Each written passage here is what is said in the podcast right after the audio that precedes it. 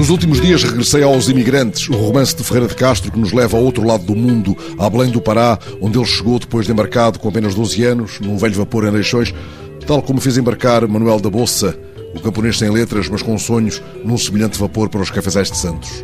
O Seringal Paraíso, onde o muito jovem Ferreira de Castro penou antes de se erguer a pulso e a prosa, era afinal o mesmo Eldorado perseguido pela formidável personagem Manuel da Bolsa, a tal ponto que, deambulando pelos caminhos de Ferreira de Castro em redor do Ocela, partindo da casa onde nasceu, nos perdemos nas voltas do Pinhal de que a sua personagem se despede quando se aventura ao incerto destino. Não por acaso, lá junto à capela onde começa o romance, está também uma estação dos caminhos literários redefinidos pelo município de Oliveira das Meias, celebrando os 100 anos da obra literária do seu filho mais ilustre.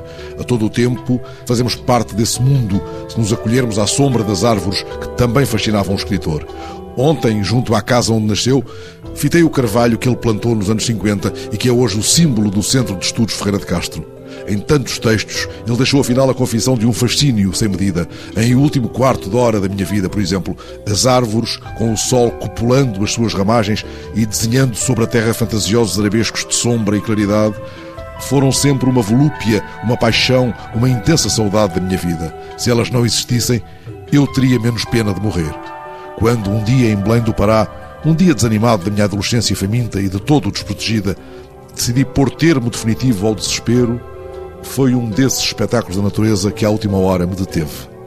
E nas memórias publicadas pelo amigo Jaime Brasil, conta que quando regressava de Lisboa a Ocela, depois da aventura brasileira, ali o acolhia um desgosto. Primeiro, conta ele, foi o velho Pinheiro Manso, a mais imponente umbela do caminho de baixo para Santo António, onde se erguia a escola. Quando, naquela tarde malfazeja, os meus olhos inquietos o procuraram, nem mesmo o cepo dele restava na terra onde o haviam assassinado, ficara somente um vazio que aproveitava a minha presença para se lamentar tanto como eu. E no Guia de Portugal, Ferreira de Castro refere o rio Caima, debruado de amieiros e de salgueiros, e descreve o Val do Ocela, por onde ele corre, como uma série de rincões edénicos onde a natureza veste as suas melhores galas. O romance Imigrantes começa com a descrição do Pinhal. Manuel da Bolsa segue com o olhar a pega que ergue voo até à copa alta do Pinheiro.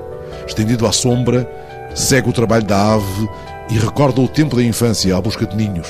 E quando regressa, derrotado, no comboio triste, por alturas de Santarém, o seu olhar pousa nas oliveiras. Há terror de anos que não as via, e era como se elas tivessem alma, como se lhe murmurassem, na vertigem da corrida, lembranças do seu passado. Assim, os restos do grande escritor foram inumados em túmulo aberto junto de uma das veredas que levam ao Castelo dos Mouros, em Sintra, justamente debaixo das árvores portentosas que tanto contemplou. Não deveis espantar-vos, pois, meus amigos de Oliveira das se, chamando-me para os recantos amados do vosso mais ilustre, sentirdes de repente o meu olhar perdido nas ramagens de um amieiro ou do velho carvalho que ele plantou.